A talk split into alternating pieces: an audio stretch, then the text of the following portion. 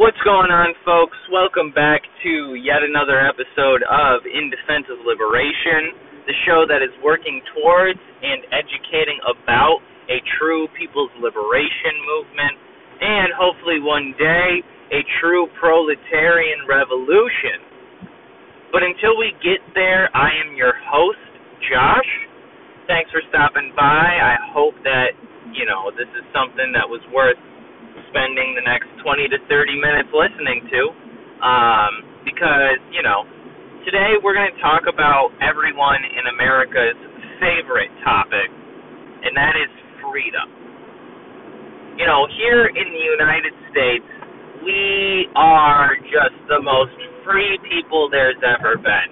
Uh, we got all kinds of T-shirts, all kinds of textbooks, all kinds of apparel, and military members, as well as government officials and capitalist industrialists who will tell you we are incredibly free. And who's to doubt them? You know, these are the people who give us our jobs. These are the people who decide our laws for us. These are the people who build our schools, our education, our curriculum. These are the people who designate and decide what kinds of socio political and socio-economic structures that there are. These are the people who run our government, who operate our state, as in the unified or organized suppression of one class by another, that is, the state. These are the lovely people who run our entire society. So, of course, there's no reason to doubt them because obviously we are so free that we need every single one of these people designating for us the different ways in which we get to live our life, the different things that we get to learn, how we get to learn them, what we get to learn about them, and how much. These are also the people who get to decide for us what laws we get to follow. And now that's just a real incredible and real, you know, instrumental uh, part of freedom is the ability to have laws which, you know, serve the purpose of another group or a class that you get to follow. Because you know what they say about freedom? If there, you know, isn't conscription and the threat of imprisonment or death, are you even really free? And I mean, come on now, guys. We we say this all the time. Here in America, you're free to live or you're free to die. And ultimately, that is based upon your ability to get yours. Um, because that's what really capitalism is about. Is so first and foremost, you have the ruling elite, the wealthy owning class, which is in the dominant and driver's seat. They are in control of society. Those are the people I was talking about who are in control of our education, in control of our economic system those are the people who write our laws, who uh, preside over our court system. Those are the people who get to decide what countries we trade with. Those are the people who get to decide what the minimum wage is, how many hours we're required to work to get overtime pay, if unemployment insurance and Social Security will stick around. That's the ruling class. And then you have those of us in the working class. And those are us who have to get hours in order to get by. So any kind of freedom that we have is really the freedom to work or the freedom to earn in order to not die. But you also have the freedom to die here in the United States. That is, unless you commit suicide and fail, and then uh, the United States and actually multiple other countries do, you know, have the willingness and ability to try you for attempted murder. So, you know, just the freest place in the world. And what really tops it all off, right? What makes it the most free is how free the market is. Under capitalism, I'll tell you what, that is the freest market there's ever been. And here's the best thing about the free market is we all have to participate in it whether we want to or not. we all have to dive into this formal version of interaction, of relations, of production, of distribution and consumption. That's what's so great about it. That's why it's so free, is because we don't have a choice. There's zero ability to work outside of that formal uh, economy. That's what's so, you know, great about it.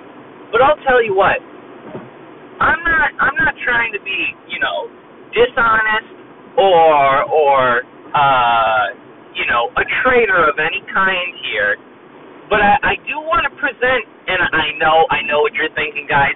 There couldn't be a critique of capitalism. There couldn't be. It's so natural. It happened, and it's functioning so well. And you know, there's never been anything different than it that's done better. There can never be anything different, and there will never be anything different because, well, you and I just decided that there's never been anything different and there will never be anything different. So why even change? I mean, it's not going to work anyways, right? Well, here's the really cool thing about the free market system. It is not free in the slightest.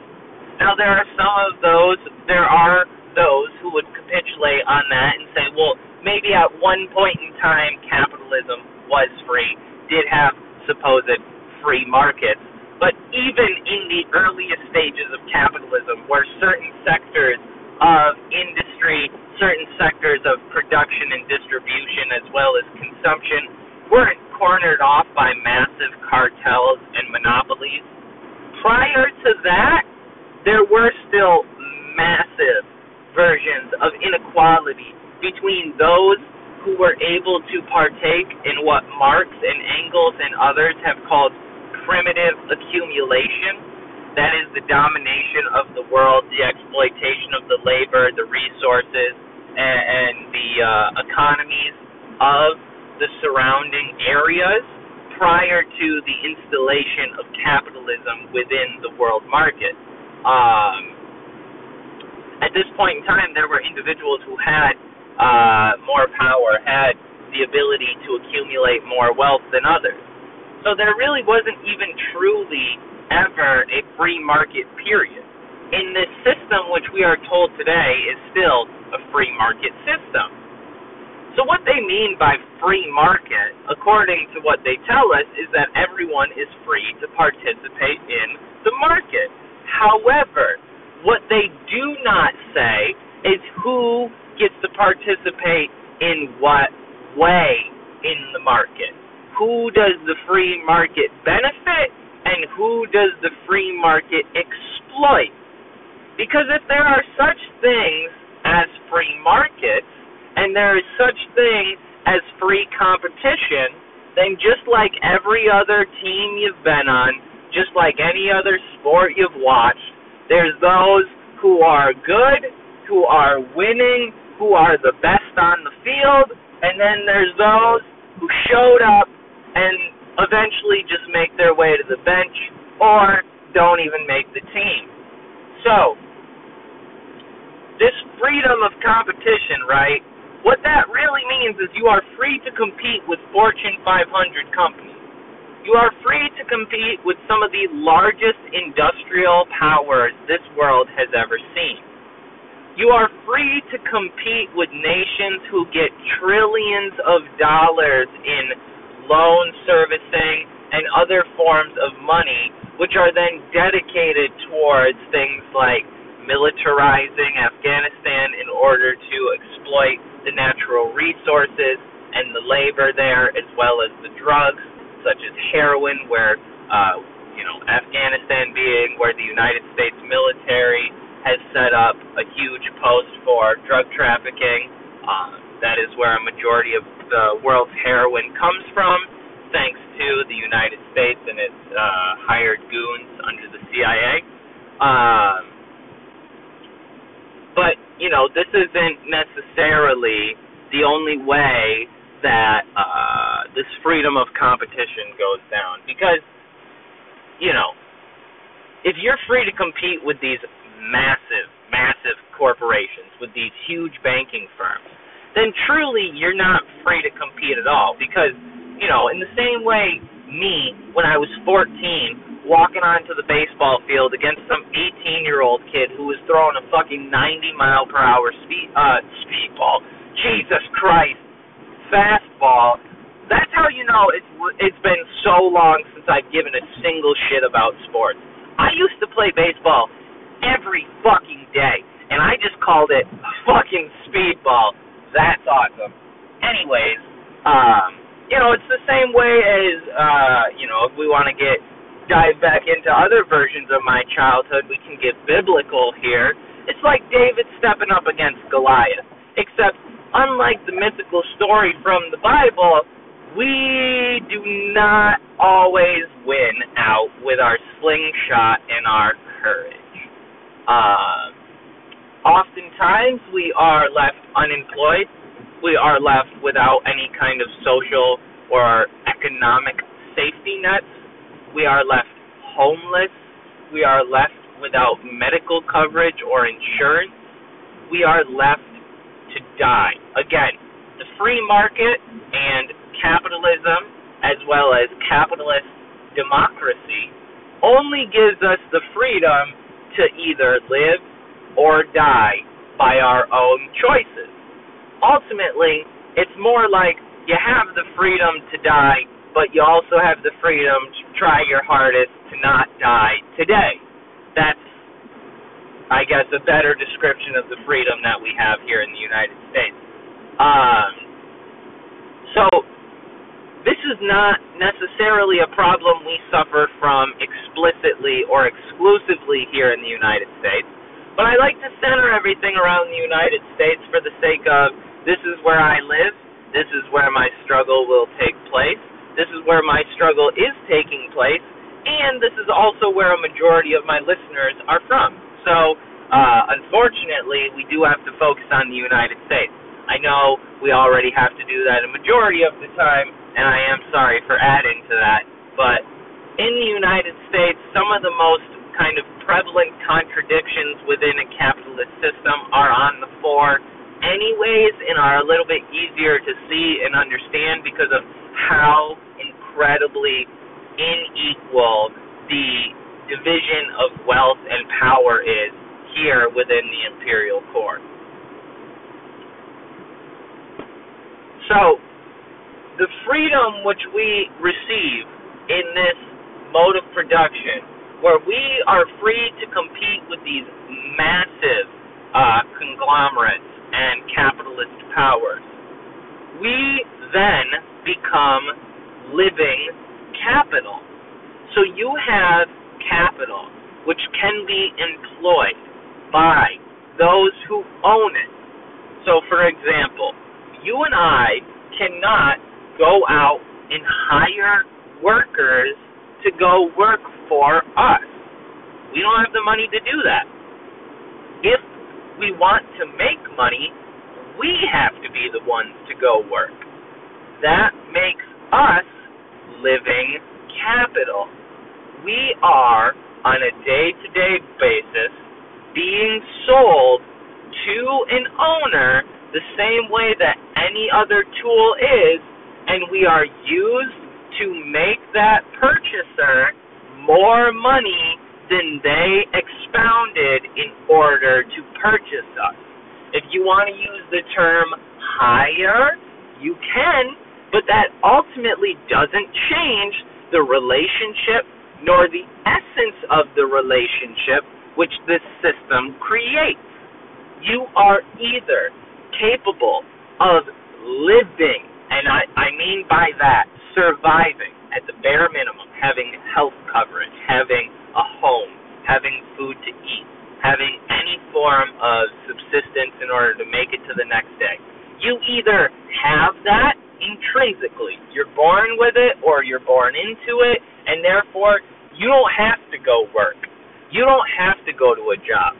You don't have to, you know, whatever, uh, try to go out and accumulate wealth somehow. You already got it. You already got the capital. You need a home, boom. You got one. Maybe you got a house that's being handed down to you, right? You need a car, boom. You might want, get one handed down to you. Now, there's a lot of us who will fall into this realm that are still proletariat, that are still, you know, a part of the working class. But, you know, I'm not really talking about those folks. I'm talking about the folks who, when they turn 16, their parents hand them down a brand new car. And when they get the house from the parents, it's not a bedroom or two bedroom single floor house with no land. If that, it's a huge amount of land with a house that has far much more room than the family could ever need it for, who probably doesn't pay any property taxes, probably doesn't pay any inheritance tax, and so therefore just, you know, gets off in life, right? And even that, you know, there are some people who fall under that who aren't truly the ruling class. They might have interests that lie with the ruling class, and that much is important. So we would call these people probably petty bourgeois, which means that when push comes to shove, they are going to choose the ruling class's side, the bourgeoisie's side. I don't know why I split it up like that, the bourgeoisie's side.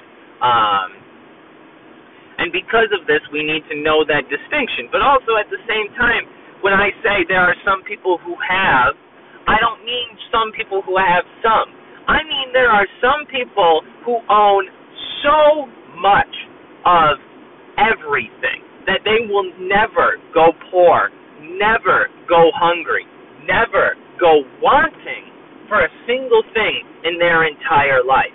And then there are the rest of us, aka the majority, the working class, the proletariat, the oppressed people who have to work in order to make money, in order to have food, who need to work in order to have a home, who need to go out and make money through laboring. Our labor force, our ability to labor, is the only thing which is making us money, making us capital, which we can then use in order to buy our bare means of subsistence.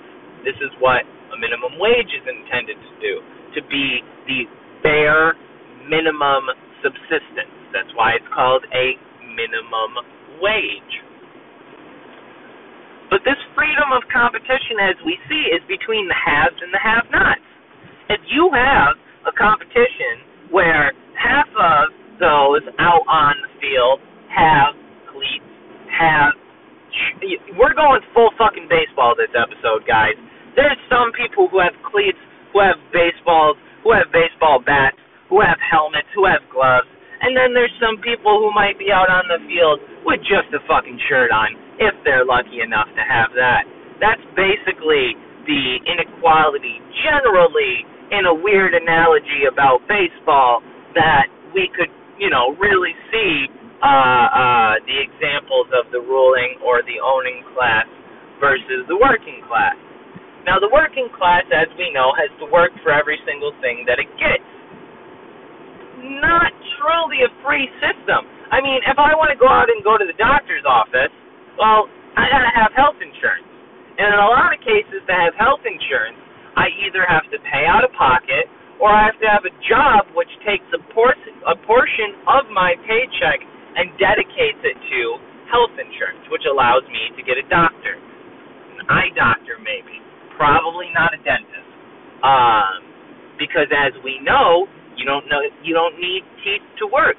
And until you do, you're not going to see dental covered by most health insurance. So, anywho, this is a pretty non-free system. Um, the freedom of competition is truly the freedom to compete with your fellow working class people for who's going to survive, who is going to have a job, who is going to have a home and food on their table and safety, and who is not.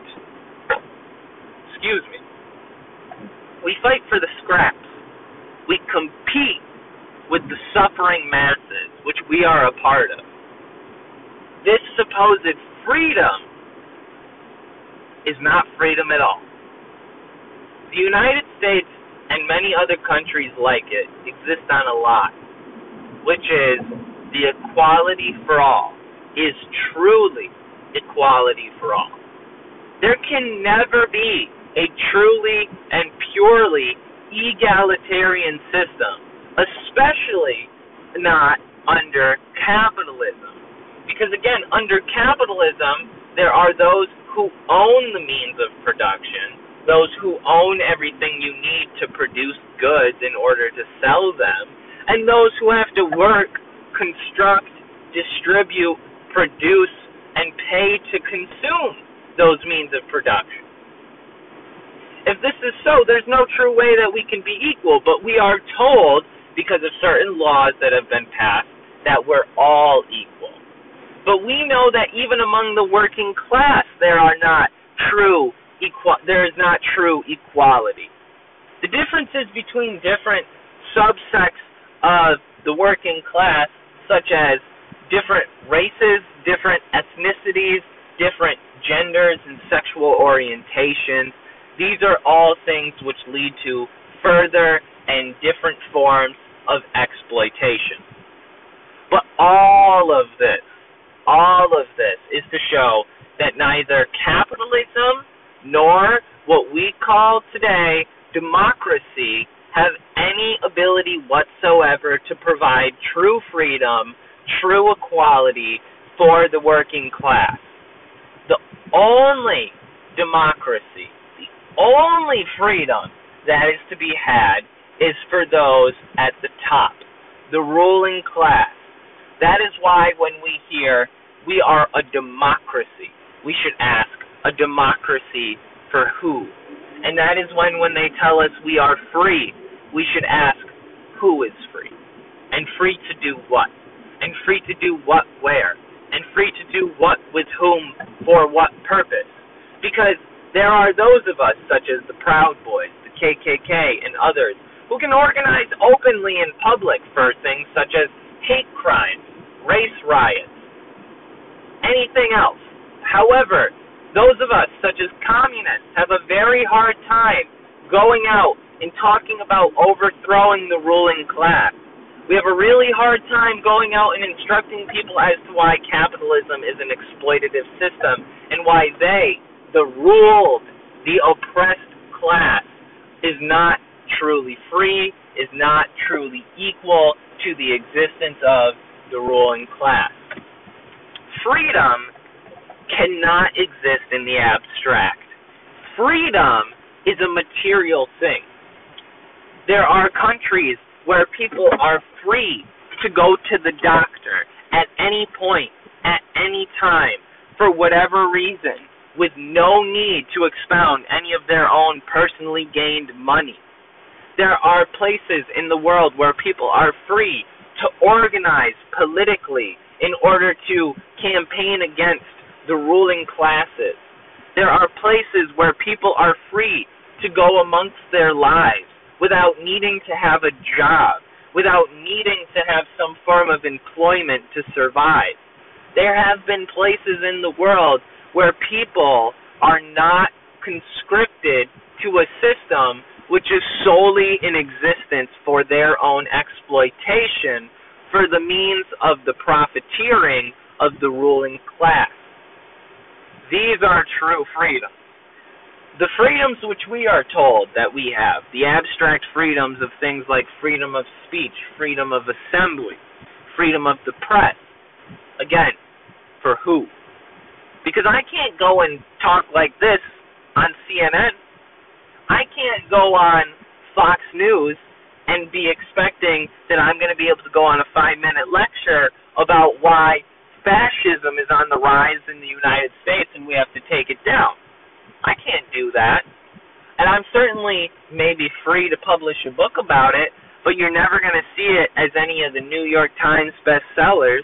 You're never going to see it on the front page of the Washington Post. You're never going to see any conversation like this that has any substance, that has any substantial attempt at change. These things do not allow, uh, uh, or I should say, this system does not allow for these such freedoms. So then again, we should be asking freedom for whom?